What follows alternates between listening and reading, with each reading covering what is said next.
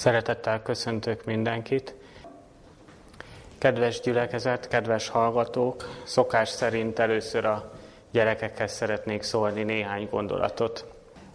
Kedves gyerekek, azt kérdezném tőletek, hogy van-e otthon zseblámpátok? Ugye mire való a zseblámpa? Ugye nagyon jó dolog este a sötétben játszani vele, de azon kívül nagyon hasznos is. Arra való, hogy lássunk. Ha valahol teljesen sötét van, ugye ez a mai világban már ritkán fordul elő, mert világítás otthon is általában még az udvaron is van, az utcán pedig van közvilágítás, tehát ha sátorozunk vagy kirándulunk, jobban inkább akkor vagyunk olyan helyen, ahol teljesen sötét van. De akkor viszont nagyon hasznos, ha lábunk elé irányítjuk, akkor nem botlunk meg semmiben. Nem érhet bennünket meglepetés, váratlan meglepetés. Képzeljétek el, hogy Jézust követni olyan, mintha egy nagyon erős zseblámpával közlekednénk. Aki nem ismeri Jézust, azt, az nem tudja kiszámítani, hogy mi jön elé. Ha teljesen sötét van, ugye biztos veletek is előfordult, hogy éjszaka sötétben próbáltatok kimenni a szobából, vagy átmenni egy másik szobába, és neki mentetek valami bútornak. Tudtátok, hogy ott van, de nem számítottatok rá, hogy ilyen közel van, vagy, vagy eszébe, eszetekbe se jutott, hogy ott van, eszébe sem jut mindig az embernek, és ez nagyon kellemetlen. Ha Jézussal járunk, Jézust követjük, az olyan, mintha mindig lenne egy zseblámpánk. Megmutatja, hogy merre menjünk, rávilágít, hogy mi a legjobb nekünk, és segít meglátni, hogy hogyan éljünk úgy, hogy ne érjen bennünket soha baj. És ezt már gyerekkorban is meg lehet tanulni.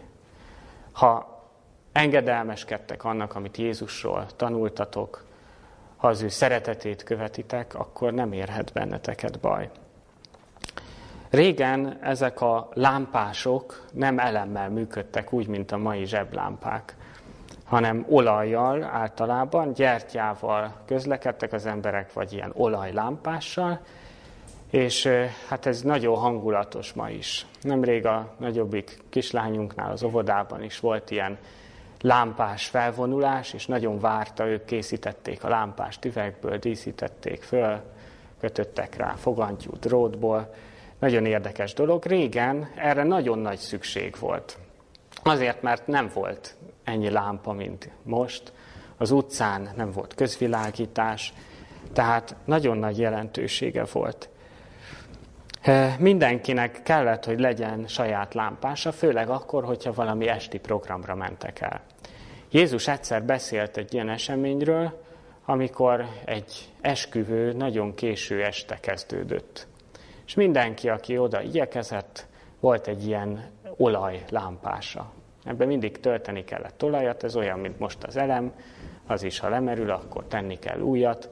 Ez az olaj is néha kifogyott, és, és mindig kellett, hogy legyen tartalékolaj.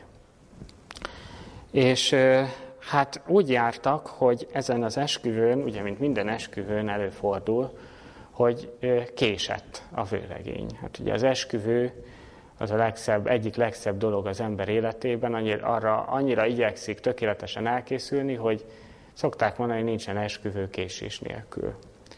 Itt viszont azonban sokat késett a vőlegény, és mivel este volt, sötét volt, mindenki elaludt. Voltak, akik mélyen, voltak, akik nem olyan mélyen. És ugye, ha alszik az ember, nem veszi észre, hogy eh, mondjuk világít a lámpa mellette, vagy nem, és arra ébredtek, hogy itt a vőlegény, és van, akinek még világított a lámpája, mert volt benne olaj, valakinek meg már kialudt, és nem is volt tartalék olaj nála. És hirtelen elkezdtek kapkodni, hogy hát mit csináljanak, próbáltak kérni azoktól, akiknek még volt olajuk. Hát, hogyha mondjuk a mai világot veszük, ha van egy zseblámpába elem, a másikba meg kimerül, meg lehet osztani azt a jó elemet? Ugye azt már nem lehet, azt egy lámpába jó, abba elég, nem lehet ketté venni, hogy egy másik lámpába is elég legyen. Úgyhogy azt javasolták nekik, akiknek még volt olaja lámpásukba, hogy menjenek el és gyorsan szerezzenek valahonnan, vegyenek maguknak. És hát elmentek, de mire találtak olajat, addigra elkezdődött az esküvő, és már becsukták az ajtót, már nem lehetett bemenni. Ilyen az, amikor valaki nem hallgat igazán Jézusra, nem követi igazán Jézust. Csak az tarthat meg bennünket, és az segíthet itt az életben, hogyha mindig Jézusra hallgatunk, és akkor lesz tartalék figyelmünk, tartalék energiánk, akkor is, hogyha nehézségek jönnek az életben. Mindig figyelni kell Jézus hangjára a szívetekben, ezt lehet hallani, csak csendben kell maradni. És ha meghalljátok ezt a hangot, akkor olyan, mint hogyha felgyulladna ez a zseblámpa, és akkor tudni fogjátok, hogy mi a helyes, és mi nem ebben az életben. És egy igét szeretnék végül ezzel kapcsolatban olvasni nektek. János evangélium a 8. fejezet 12. versében ezt mondja Jézus, én vagyok a világ világossága. Aki engem követ, nem járhat sötétségben.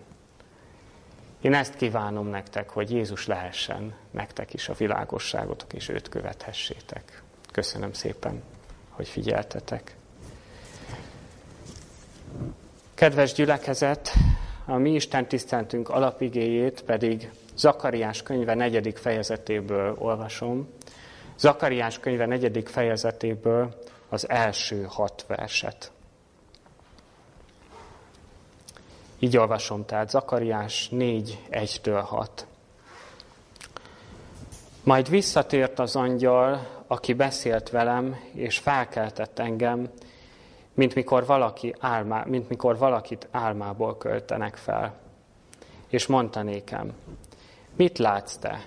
És mondtam, látok ímé egy merő aranygyertyatartót, tetején az olajtartója, olajtartója, rajta pedig annak hét szövétneke, és hét cső a szövétnekekhez, amelyek a tetején vannak.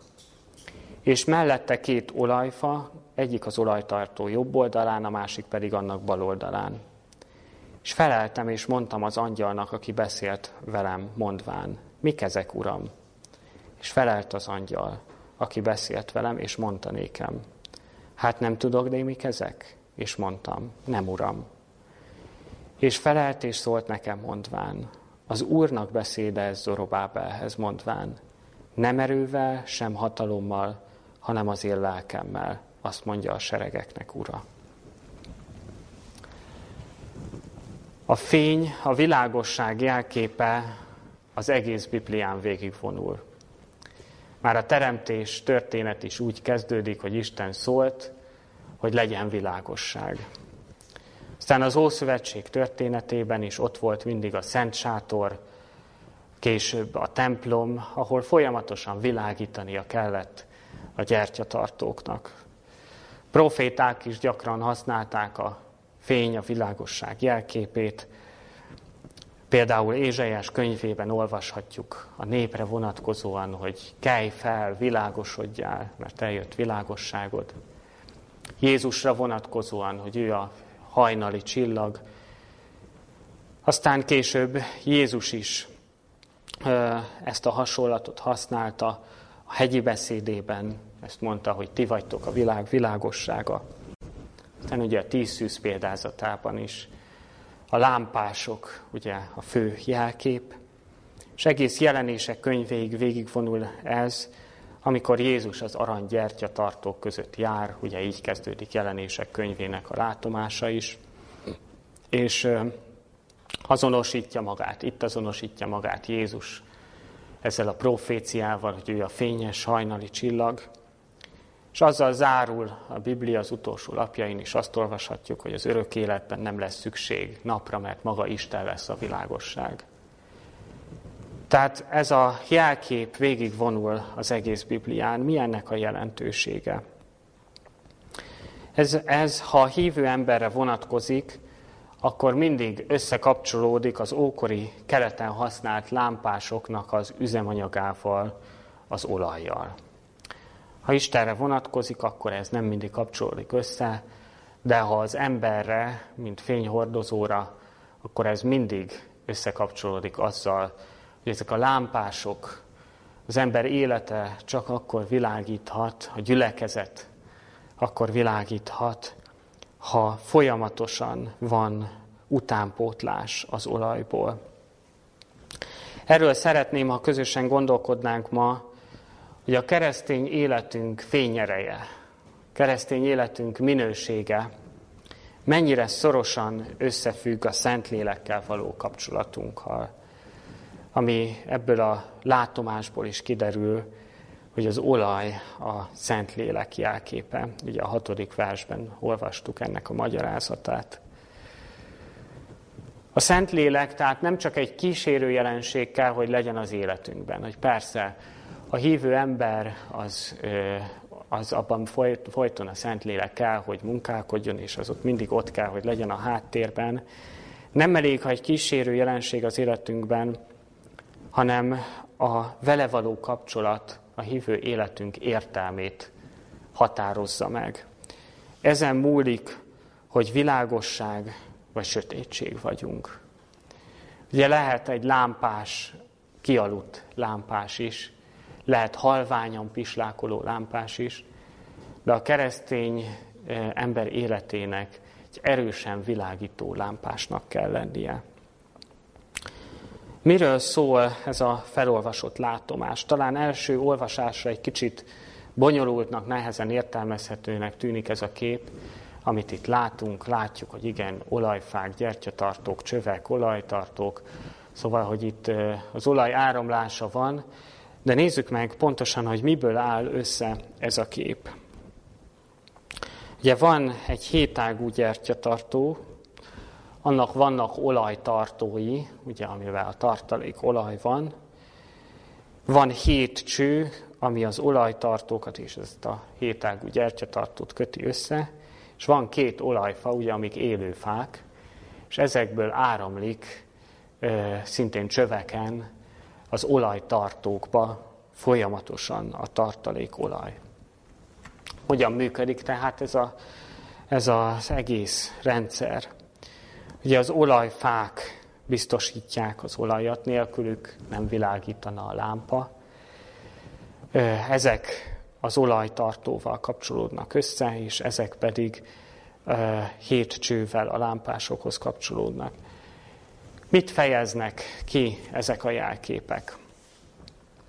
Ugye a két olajfa, vagy két tanúbizonyság Jelenések könyve 11. fejezet harmadik versében olvasható. Ez a kettős jelkép mindig az ige világosságára vonatkozik. Az Ó és Új Szövetségre, ugye, ami ketté ö, választja a Bibliát, de mégis ö, szervesen egy ez a kettő.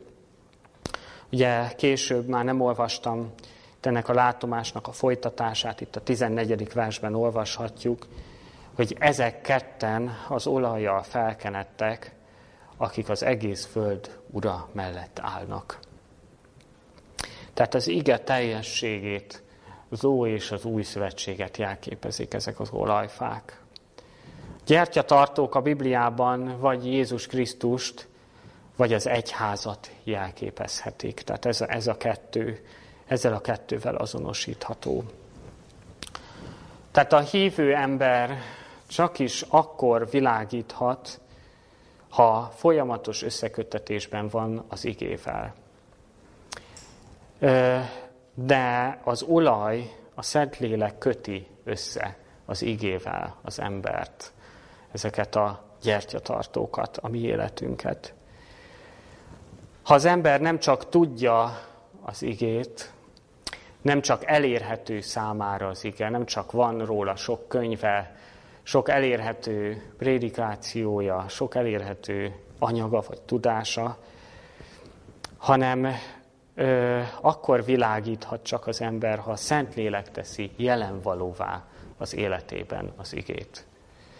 Tudhatjuk betéve az igét, ha ezt ne, a Szentlélek nem teszi számunkra világossá és jelenvalóvá, akkor vagy nem is értjük, vagy nem megfelelően alkalmazzuk. Nem arra az élethelyzetre, nem úgy, nem olyan összefüggésben, ahogy kéne. Mit jelent ez a gyakorlatban? Sokszor azt hiszük, hogy az elméleti ismeret önmagában világosság. És a Biblia valóban világosságként beszél az ígéről. Az íge világosság a történelmi korszakokat, történelmi korszakokat változtatott meg, és tett világossá. Az ige világossága tulajdonképpen minden történelmi korszakban megvolt egy bizonyos csoportnál, de csak akkor azt a hívők a Szentlélek által tudták igazán képviselni. Figyeljük csak meg, ebben a látomásban sem világítanak közvetlenül az olajfák. Az olajfák adják a világosságot, de a lámpásokon keresztül. Istennek szüksége van emberi eszközökre ahhoz, hogy az ő igazságát, az ő világosságát nyilvánvalóvá tegye. És a mi életünkben is jelenvalóvá tegye, hogy ez az üdvösségre vezethessen bennünket is, és másokat is. Ellen White Krisztus példázatai című könyvéből szeretnék olvasni ezzel kapcsolatban egy gondolatot. Isten ígéje világosság, amely a Szentlélek által átformáló hatalommá válik befogadójának életében. A lélek Isten jellemvonásait fejleszti ki az emberben azáltal, hogy igényének alapelveit plántálja a szívbe. Figyeljük csak meg jól azokat a gondolatokat, amik ebben vannak. Az ige, Isten igéje világosság, de a Szentlélek által válik átformáló hatalommá az életünkben. És a Szentlélek tudja az ige által Isten jellemvonásait kiformálni és beplántálni a szívünkbe. Keresztény köztudatban ezen túl elterjedt az is, hogy a jó cselekedetek tündökölnek. Ugye a tündöklő jó cselekedetek, ezt Luther is felismerte, hogy ez egy nagyon szép tanítás lenne, de nem működőképes. Az ember önmagában nem tud jót cselekedni. Ezt az ige is bemutatja, hogy nincs, aki jót cselekednék, nincsen csak egy is. Van szerepe a cselekedeteknek az életünkben, de azokat is csak a Szentlélek tudja fényessé tenni, különben értéktelenek lesznek. Tehát sem az elméleti ismeret, sem a buzgó jó szándékból való jó cselekedetek eh, nem jelentik közvetlenül a világosságot. Nem tudnak világosságot nyújtani a Szentlélek nélkül. A jó szándék az egy olyan dolog, amit általában erénynek szoktunk tartani, és erről szeretnék most egy gondolatot mondani. A jó szándék, ha valamit jó szándékból teszünk, még ha nem is sikerül is, akkor is azt nagyon nagy erénynek szoktuk tartani, hogy mi jót akartunk. Azonban az ige összefüggései alapján, és ha így mélyebben belegondolunk ennek a látomásnak és az alapján, azt mondhatjuk, hogy ö, általában pont azt jelenti, hogy a saját bölcsességünkre támaszkodunk a Szentlélek vezetése helyett. A jó szándék pont a Szentlélek vezetésének az ellentéte gyakran. Sőt, kimerem mondani, egy általában az életünkben. Amikor valami jót akarunk, de a saját erőnkkel próbáljuk megvalósítani. Ezt olvassuk itt a angyal így magyarázza ennek az egész látomásnak az értelmét Zakariás proféta számára, hogy mit jelent ez nem erővel, nem hatalommal, hanem az én lelkemmel. Nem erővel, nem hatalommal, nem a saját erőnkkel. Kell jelenvalóvá tenni, érvényesíteni az igazságot, sem a saját, sem a körülöttünk lévők még a hívők életében sem. Ez a látomás fő üzenete és magyarázata is. Vajon mennyit támaszkodunk a saját jó szándékunkra, a saját erőnkre egy-egy döntéshelyzetben? Ugye általában ez az első emberi reakciónk, hogy hogyan lehetne egy élethelyzetből a legjobbat kihozni, mi lenne a legjobb döntés, és próbálunk valamit kitalálni. Ez amikor kitalálni próbálunk valamit, ez is az, amikor a saját erőnkre próbálunk támaszkodni. Mennyivel könnyebb hatalomból megoldani valamit, mint alávetni magunkat a Szentlélek befolyásának. Nem erővel, nem hatalommal, hanem az én lelkemmel. Szentlélek bevilágít a szívünk rejtett zugaiba is. És akkor megláthatjuk, hogy a jó szándék az nagyon kevés, mert a jó szándékhoz mindig valami önzés kapcsolódik. És ha mélyen önvizsgálatot tartunk, a szívünkben nézünk. Nem lehet, hogy mi is csak egy jó szándékú, vagy mi is csak jó szándékú hívők vagyunk. Hívők nagy része jó szándékú hívő. Aki még nem is jó szándékú, lehet, hogy olyan is előfordul, de azt látjuk, hogy a jó szándék is nagyon-nagyon kevés. Akkor is még erővel és hatalommal próbáljuk a különböző élethelyzeteket megoldani, a kérdésekre a választ megtalálni. Gyakran arra vágyunk mi is, hogy Isten is erővel és hatalommal nyilvánuljon meg a mi életünkben. Ugye Izrael népénél is ez volt állandóan, hogy csodát követeltek, csodát akartak. Azt akarták, hogy erővel, hatalommal nyilvánuljon meg az Isten. És az Isten ezt ritkán tette. Főleg nem akkor, amikor erre számítottak és ezt várták el tőle. Az Isten módszere ö, nem az, hogy erővel és hatalommal jelenjen meg, és így mutassa meg az igazságot, vagy az egyértelmű választ a kérdéseinkre, hanem hogy ö, szilárd meggyőződésre jussunk. Ő neki ez a célja. És ez csak a szent lelke türelmes munkájával tudja az életünkben elérni. Tehetne csodát. Megválaszolhatná közvetlen a kérdéseinket. Igazságot tehetne köztünk. Letehetné a voksát egyik vagy másik vélemény között, mikor véleménykülönbség van. De Isten nem teszi. Ő a szent lelkével munkálkodik, hogy amire eljutunk végül meggyőződésre, a szilárd meggyőződés lehessen, és azt ne vehesse el tőlünk senki. Ha erővel, hatalommal tesznek valamit nyilvánvalóvá, akkor az ember félelemből kénytelen engedelmeskedni és alávetni magát neki. Megteszi. De az nem lesz szilárd meggyőződés. Az Isten azt szeretné, hogy teljesen szabad lények legyünk, szabad akaratból, szabad választásból szolgáljuk őt. És ezt csak a Szent Lelke által tudja elérni. Éppen ezért mondja, hogy a lélek gyümölcse minden jó, minden jó tulajdonság. Csak a Szent Lelke által tudja ezeket kimunkálni. Mi meg sokszor erővel és hatalommal akarjuk gyümölcstermésre kényszeríteni egymást, vagy akár még magunkat is. Így viszont ugye nem az emberi igyekezetünkön, vagy a beszerzett információ mennyiségen fog múlni, hanem Isten lelke befolyásának, vezetésének az elfogadásán, az igazság megismerése egy-egy élethelyzetben, vagy így is mondhatnánk, hogy a jelen való igazság felismerése.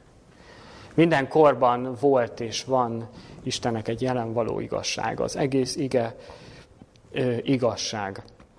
Ez meg is van írva, hogy a te igéd igazság.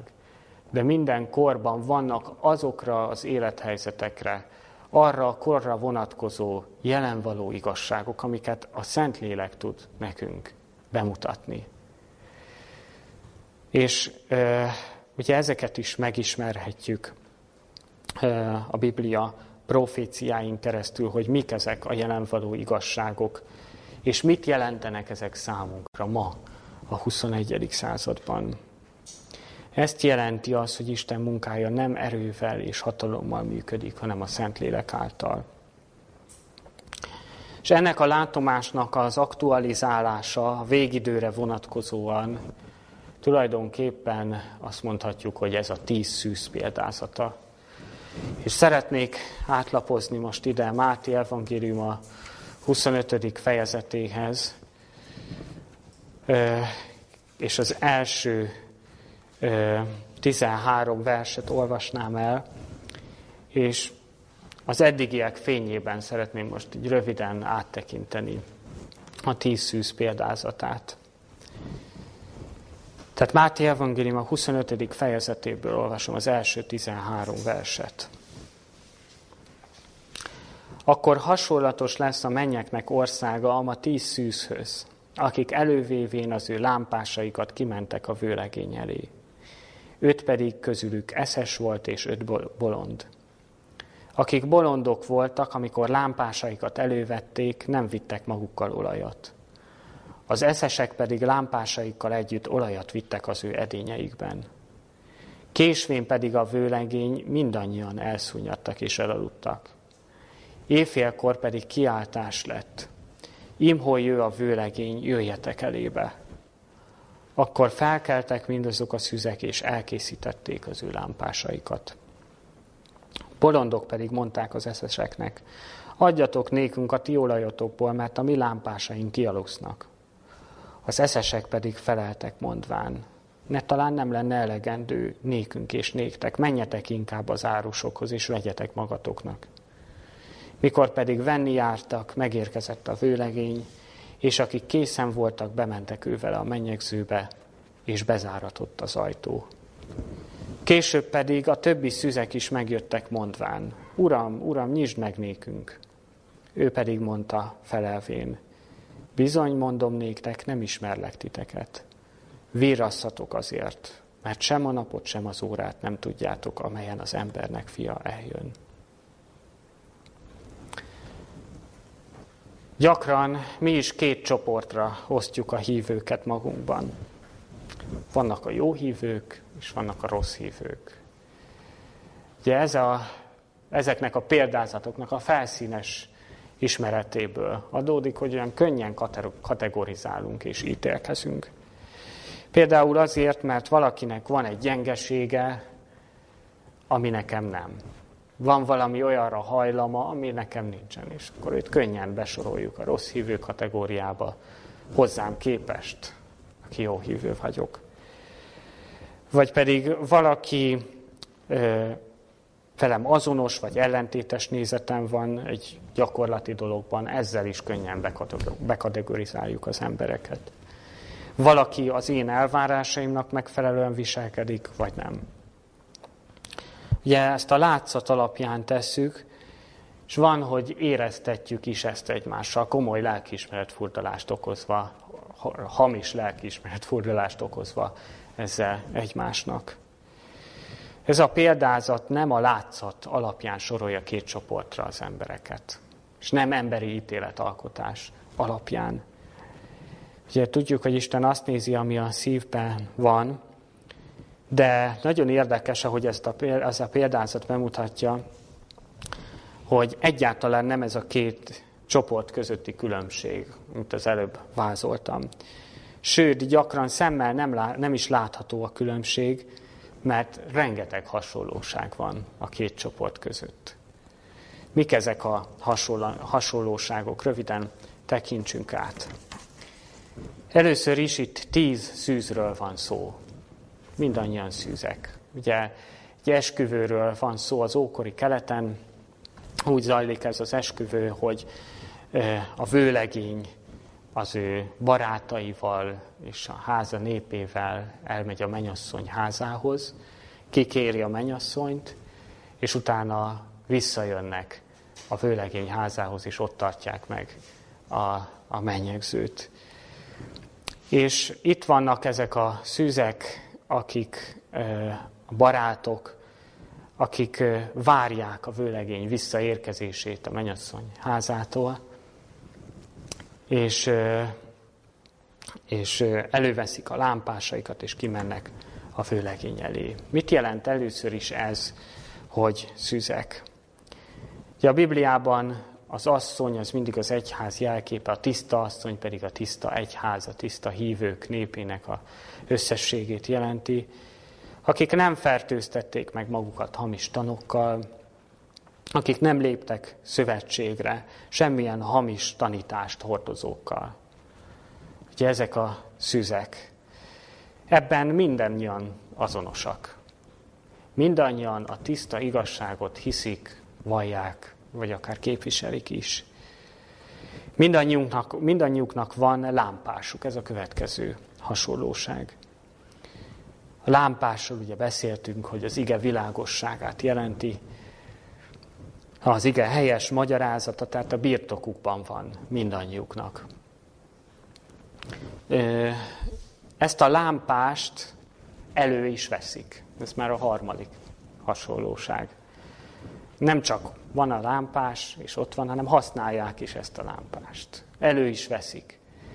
Ugye, ha az igére vonatkoztatjuk, akkor előveszik az igét, forgatják a Bibliát, foglalkoznak vele, használják is a róla szóló tanítást. És mindannyian várják a vőlegényt.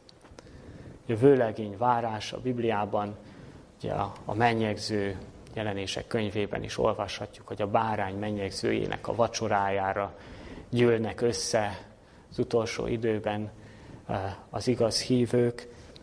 Jézus Krisztus visszajövetele, a vele való találkozás, ugye az asszony, mint az egyház jelképe, találkozik a vőlegényel, Jézus Krisztussal, és várják a vőlegényt, tehát adventvárók, hisznek Jézus közeli visszajövetelében, és várják is azt. És nem csak várják, hanem azt is olvassuk még itt, szintén az első versben, hogy ki is mennek a vőlegény elé. Készülnek is a vele való találkozásra, mind a két csoport az okos és a balga szüzek is komolyan készülnek Jézus visszajövetelére. Szeretnének ott lenni a mennyegzői vacsorán, szeretnének ott lenni az örök életben. Tehát ha ezt számba vesszük, akkor tulajdonképpen már is öt hasonlóságot fel tudunk sorolni, amiben lényegében nincs is különbség a két csoport között. Mindössze egy különbség van, ami nem is tűnik annyira jelentősnek. Mindkettő csoportnak van olaj a lámpásába, talán még ezt is félig meddig hasonlónak vehetjük még egy hatodiknak, csak az egyiknek kevesebb van, mint a másiknak. Mikor elindulnak, még mindenkinek világít a lámpása. Ugye az esküvőn, ahogy a gyerekeknek is mondtam, jellemző a késés, természetes dolognak számít, de itt ugye valami szokatlan késés van, mert csak éjfélkor érkezik meg a főlegény, és hát ennyire azért nem készültek föl a, a szüzeknek egy csoportja, hogy ilyen sokat késsen a vőlegény, és ugye kialszanak a lámpásaik. Van olaj a lámpásukba, de nem elég olaj. Ugye nem tűnik egetrengetőnek ez a különbség. Felsoroltunk már 5-6 hasonlóságot, és egy ilyen mennyiségbeli különbség van csak abban, hogy mennyi olaj van a lámpásukban. A mi életünkben is a Szentlélek hiánya lehet, hogy nem tűnik egetrengetőnek. El lehet lenni nélküle is, lehet hívő életet élni úgy, hogy csak néha hallgatunk az ő késztetéseire és a vezetésére, a közötte meg tesszük a dolgunkat. El lehet lenni jó szándékkal is, visszatérnék ehhez a kifejezéshez. Lehet jó szándékú hívőnek lenni úgy, hogy nem figyelünk úgy igazán arra, hogy mennyire van jelen a Szentlélek az életünkben. És lehet, hogy nem is annyira vesszük észre mi sem ezt a hiányt. Érezzük, hogy van valami hiány az életünkben, de hát kinek nincs, nincsen tökéletes ember. Könnyen túllépünk rajta. A hiány viszont sokszor csak a szélsőségek körülmények között válik nyilvánvalóvá, mint itt ebben a példázatban is, hogy többet késik a vőlegény, mint számították. Csak évfélkor érkezik meg. Ennyi szokott késés lenni az esküvőn, de azért ennyi nem szokott lenni. Szélsőséges körülmények között látszik meg igazán a különbség. a mi életünkben is Isten vajon miért enged meg szélsőséges körülményeket. Sokszor panaszkodunk a megpróbáltatások, a nehézségek miatt, a szélsőséges élethelyzetek miatt. Isten azért engedi meg ezt, hogy még időben felismerjük azt, hogy nincs elég olajunk. Hogy ne nyugtassuk magunkat azzal, hogy igen, a Szentlélek hangjára azért szoktam én néha hallgatni, hanem felismerjük azt, hogy mennyire hiányát szenvedjük, amikor a legnagyobb szükség lenne rá. Akkor már nem tudjuk meghalani az ő hangját. Nézzük meg, hogy kik ezek a balga szüzek, és kik az okos szüzek. Szintén a Krisztus példázatai címkönyvből szeretnék olvasni itt egy nagyon érdekes idézetet a, a bolond szüzekkel kapcsolatban. A bolond szüzek által jelképezett csoporttagjai nem képmutatók. Tisztelik az igazságot, és védelmezik azt. Vonzódnak azokhoz, akik hisznek benne, de nem vetették alá magukat a Szentlélek munkájának. Nem estek rá Krisztusra a kősziklára, és nem engedték, hogy régi természetük összezúzódjon. Az igét örömmel fogadják, de nem teszik magukévá alapelveit, így hatása nem maradandó. A Szentlélek a szívben munkálkodva új teremtést képes teremteni, ha az ember vágyik erre és enged a hatásának, ám a bolond szüzekkel jelképezett emberek megelégszenek a felszínes befolyással. Nem ismerik Istent, nem tanulmányozzák jellemét, és nincs velük élő szövetségük, élő közösségük. Nagyon érdekes dolgokat mond. Ugye könnyen úgy értelmezi ezt első olvasásra az ember ezt a példázatot, hogy hát a bolond szüzek, azok a rossz hívők, akik úgy látványosan eh, hát, eh, eh, nem veszik komolyan az Isten alapelveit, az igét, a keresztény életet. Hát viszont nem ezt olvassuk ezekről a bolond szüzekről. Azt mondja, hogy nem képmutatók, ők komolyan gondolják, ők komolyan szeretnének hívő életet élni. Tisztelik az igazságot, sőt, még védelmezik is azt, még ki is állnak mellette. És azokhoz is vonzódnak, akik hisznek benne. Tehát a hívők közösségében. Ők jól érzik magukat, ott érzik magukat otthon. De van egy súlyos hiányosság. Nem vetették alá magukat a Szentlélek munkájának. Nem estek rá Krisztusra, a kősziklára, nem engedték, hogy régi természetük összezúzódjék. Tehát a Szentlélek nem tud a szívük mély rejtett zugaiba bevilágítani. Csak felszínes a Szentlélek befolyása az életükben. És itt a legmegdöbbentőbb az utolsó mondatban, hogy nem ismerik Istent. Nem ismerik Istent. Miközben tisztelik és védelmezik az igazságot, és vonzódnak azokhoz, akik hisznek benne. Nem ismerik Istent. Megdöbbentő, ugye?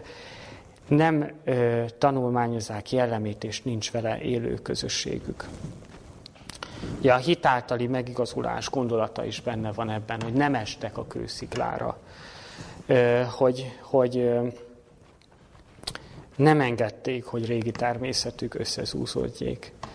A hitáltali megigazulást nem ültették át az életükbe. Akikben ezért a jó szándék végül kevésnek bizonyul. Érdemes végig gondolnunk a saját életünket is. Mennyiben vagyunk jó szándékú hívők, és mennyiben tudunk a Szentlélekre hallgatni. Mi az okos szüzek sikerének a titka? Ugye van a Bibliában egy ilyen kép, egy ilyen hasonlat, hogy korai és a késői eső. És a késői esőről szoktunk többet beszélni, mint amit várunk, hogy Jézus eljövetele előtt kiáradjon a Szentlélek az egész világra, és sokan megismerjék az igazságot, és sok hívővel gyarapodjon Isten népe. De ö, a késői eső a Biblia összefüggései alapján nem következhet be, és nem jöhet el addig, amíg a korai esőben nem következik. A korai esőnek a történelmi eh, beteljesedése az az apostoli korban volt, amikor szintén kiáradt a Szentlélek, de van ennek egy személyes vonatkozása is. Addig nem ismerhetjük fel a késői eső eljövetelét, és nem áradhat ki ránk, amíg a személyes életünkben a Szent Lélekkel nem szereztünk tapasztalatot. És itt érkeztünk el az olajgyűjtéshez. Ezek a nap mint nap való döntéshelyzetek, amikben vagy a Szent Lélekre, vagy a jó szándékunkra hallgatunk. Ezek az egyszerű, gyakran nem nagy dolgok, csak egy-egy gondolatban való kérdés, amit vagy így, vagy úgy válaszolunk meg. Egy álláspont, hogy melyik oldalra helyezkedünk. Hogy ebben tudunk-e a Szentlélekre hallgatni, ezen múlik az, hogy az olajat gyűjtjük-e az életünkbe. És, ez a példázat azt mutatja be, hogy ez a legfontosabb feladatunk ebben az időszakban. Sokszor jó szándékból lefoglaljuk magunkat olyan dolgokkal, amik nem az olajgyűjtés, amik nem a Szentlélekkel szerzett tapasztalatokhoz vezetnek. Jó és hasznos dolog, de rövid távú, mulandó földi dolog. Vajon az olajat gyűjtjük el a lámpásainkban, nap mint nap, különböző élethelyzetekben, döntéshelyzetekben, az egyszerű dolgokban, mert ezek az egyszerű dolgokból származnak. Lehetnek nagy dolgok is, de az egyszerű dolgokon múlik az, hogy mennyi tartalék olajunk van.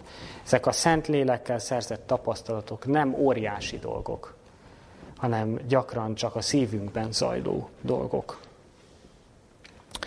És eznek az, ezeknek az okos szűzeknek ez a titka a sikerüknek, hogy ez a korai eső, szent lélekkel való beteljesedés, a szent lélekkel való megkereszteltetés, ugye így is mondja az ige, ez bekövetkezik az ő életükben, nap mint nap, a hétköznapokban. Ezzel kapcsolatban a heti imaórai anyagunkból, a 140. imaórai anyagból szeretnék idézni egy gondolatot, ami pont erről a témáról szólt, a korai eső elnyeréséért való imáról. Nek a végéről olvasnám. A mennyel való kapcsolat minden perce szükséges fejlődésünkhöz. Lehet, hogy Isten lelkének bizonyos mértékével bír, bír, bírtunk, ám ima és hitáltal állandóan törekedjünk a lélek nagyobb mértékében, mértékére. Törekvéseinkben ne lanyhuljunk. Minden percre szükség van. Ezeket az, ezt a tartalék olajat percről percre szerezhetjük meg, azáltal, hogy a Szentlélek hangjára hallgatunk. Isten lelkének bizonyos mértékével bírhatunk, de ima és hit kell hozzá, hogy ennek a nagyobb mértékére jussunk. Hogy ez az olaj ne csak arra legyen elég, hogy éppen világítson az a lámpás, hanem tartalékot is tudjunk képezni.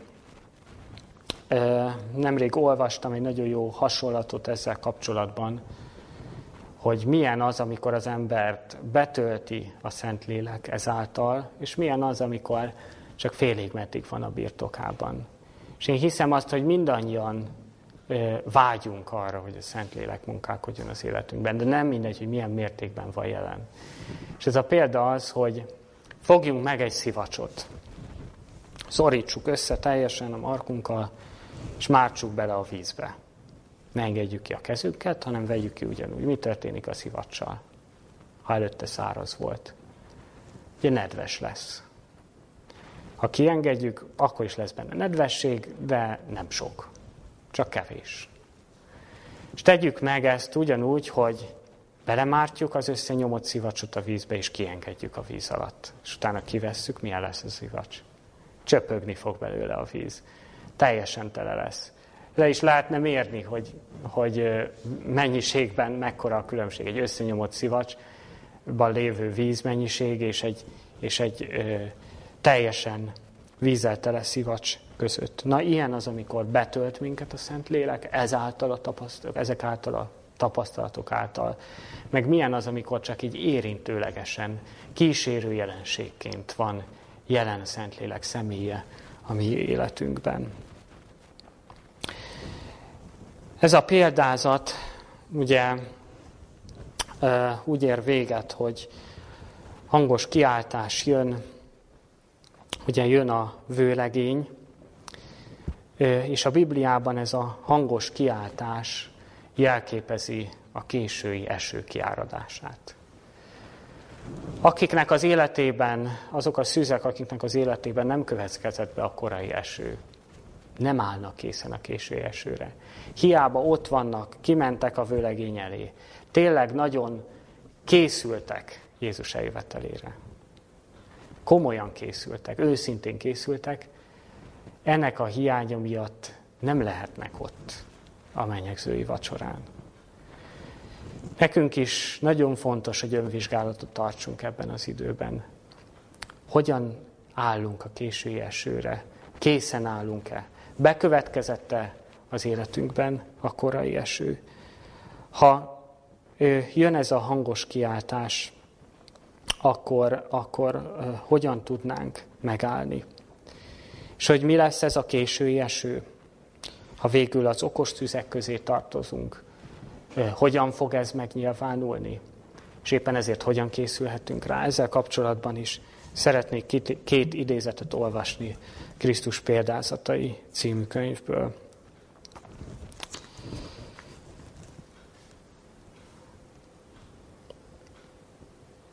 A világnak hirdetendő utolsó kegyelmi üzenet, tehát a késői esőkor, ami hirdetetik, a kegyelem utolsó fénysugara nem más, mint Isten szeretetteljes jellemének bemutatása. Isten gyermekeinek az ő dicsőségét kell kinyilvánítaniuk saját életükben és jellemükben. Annak kell megmutatkozni, amit Isten kegyelme tett értük. Az igazság napsugarainak igaz beszédek és megszentelt cselekedetek formájában kell felragyogniuk. Nagyon érdekes ez is. Mi az világnak hirdetendő utolsó kegyelmi üzenet? Ugye sok mindent mondhatnánk. Ugye mondhatjuk, hogy a hármas angyal üzenet, jelenések könyve 14. fejezetében. De mi ennek a lényege, mi ennek az eszenciája? Ez az idézet nagyon jól kimondja. Világnak hirdetendő utolsó kegyelmi üzenet. Kegyelem utolsó fénysugara Isten szeretetteljes jellemének a bemutatása. Nem csak a szavakban, nem csak elméletben, hanem Isten gyermekeinek az életében és az ő jellemében. Ez lesz az, amikor az evangélium bizonyságul hirdettetik minden népnek. Most is hirdetjük az evangéliumot, de még nem bizonyságul. Ez lesz az, amikor bizonyságul hirdettetik minden népnek. Ez az olaj, tehát az isteni szeretet által nyilvánul meg. Vajon jelen van-e az életünkben ez az isteni szeretet? Isten szeretetteljes jellemét mutatjuk-e be döntéseinkkel, magatartásunkkal, megnyilvánulásunkkal. Az, hogy mennyire gyűjtjük az olajat, nem csak nekünk fontos, hanem a körülöttünk élőknek is. Ha az olajat gyűjtjük a lámpásainkba, akkor azt a körülöttünk élők is meg fogják érezni. Ö, még egy gondolatot olvasnék ugyaninnen. Krisztus olyan emberekre vágyik a legjobban, akik lelkét és jellemét mutatják be a világban. A világnak pedig arra van a legnagyobb szüksége, hogy embereken keresztül mutatkozzék meg a megváltó szeretete. Figyeljük meg itt is. A világnak arra van a legnagyobb szüksége, hogy embereken keresztül a megváltó szeretete mutatkozzék be. A lélek bennünk lakozása a mennyei szeretet kiáradásában mutatkozik meg. És itt értünk ahhoz, hogy talán igazán megértsük ennek a Szentlélek olajának a jelképét, hogy az ő hangja, az ő hangjának a megismerése és követése az életünkben az mi? A szeretet kiáradása, az isteni szeretet befogadása és ennek a továbbadása. Hogy nem erővel, nem hatalommal, hanem az én lelkemmel, ez azt mutatja be, az isteni szeretet által fog mindez megnyilvánulni. És egy utolsó idézet ugyaninnen, Krisztus vallása többet jelent a puszta bűnbocsánatnál. Magában foglalja a bűn elvételét, és azt, hogy annak helyét a Szentlélek ajándékai töltik be.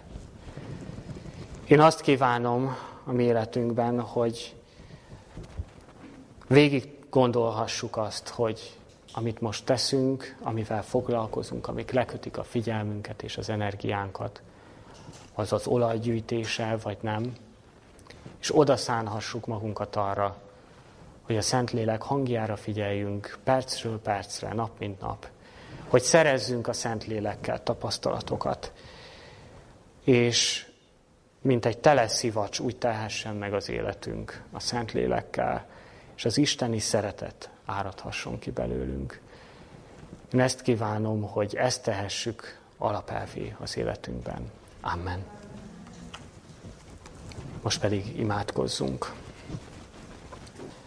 Szerető mennyei atyánk, köszönjük neked, hogy te megmutattad azt, hogy az utolsó időben mi a mi legfontosabb feladatunk, hogy világítsunk. De ez lehetetlen a te szent lelked nélkül. Segíts kérünk, hogy a te szent lelkednek kísérő jelenség legyen az életünkben csak, hanem ez legyen mindennek a mozgató rugója. És megtapasztalhassuk ennek az örömét és áldását, hiszen veled járni, a te lelked által járni, ez a legnagyobb öröm, a Szent Lélek által való öröm, ami átsegít bennünket minden nehézségen, minden megpróbáltatáson. Segíts kérünk, hogy szerezhessünk tapasztalatokat a te lelkeddel, és ezeket meg is oszthassuk egymással. Segíts kérünk abban, hogy ez az olaj valóban gyűlhessen a mi lámpásainkban, és ne csak pislákoljon a mi lámpásunk, hanem teljes fényel világíthasson. Segíts, hogy bekövetkezhessen a mi életünkben, mind a korai, majd pedig a késői eső is. Erre vágyunk. Erre vágyunk, hogy ne csak jó szándékú hívők legyünk, és hogy ne bizonyuljon a mi igyekezetünk, vágyunk hasztalannak végül, hanem ott lehessünk a mennyekben, ott lehessünk ezen a mennyegzői vacsorán. Segíts ebben kérünk mindannyiunkat Jézus nevében. Amen. Ébredj!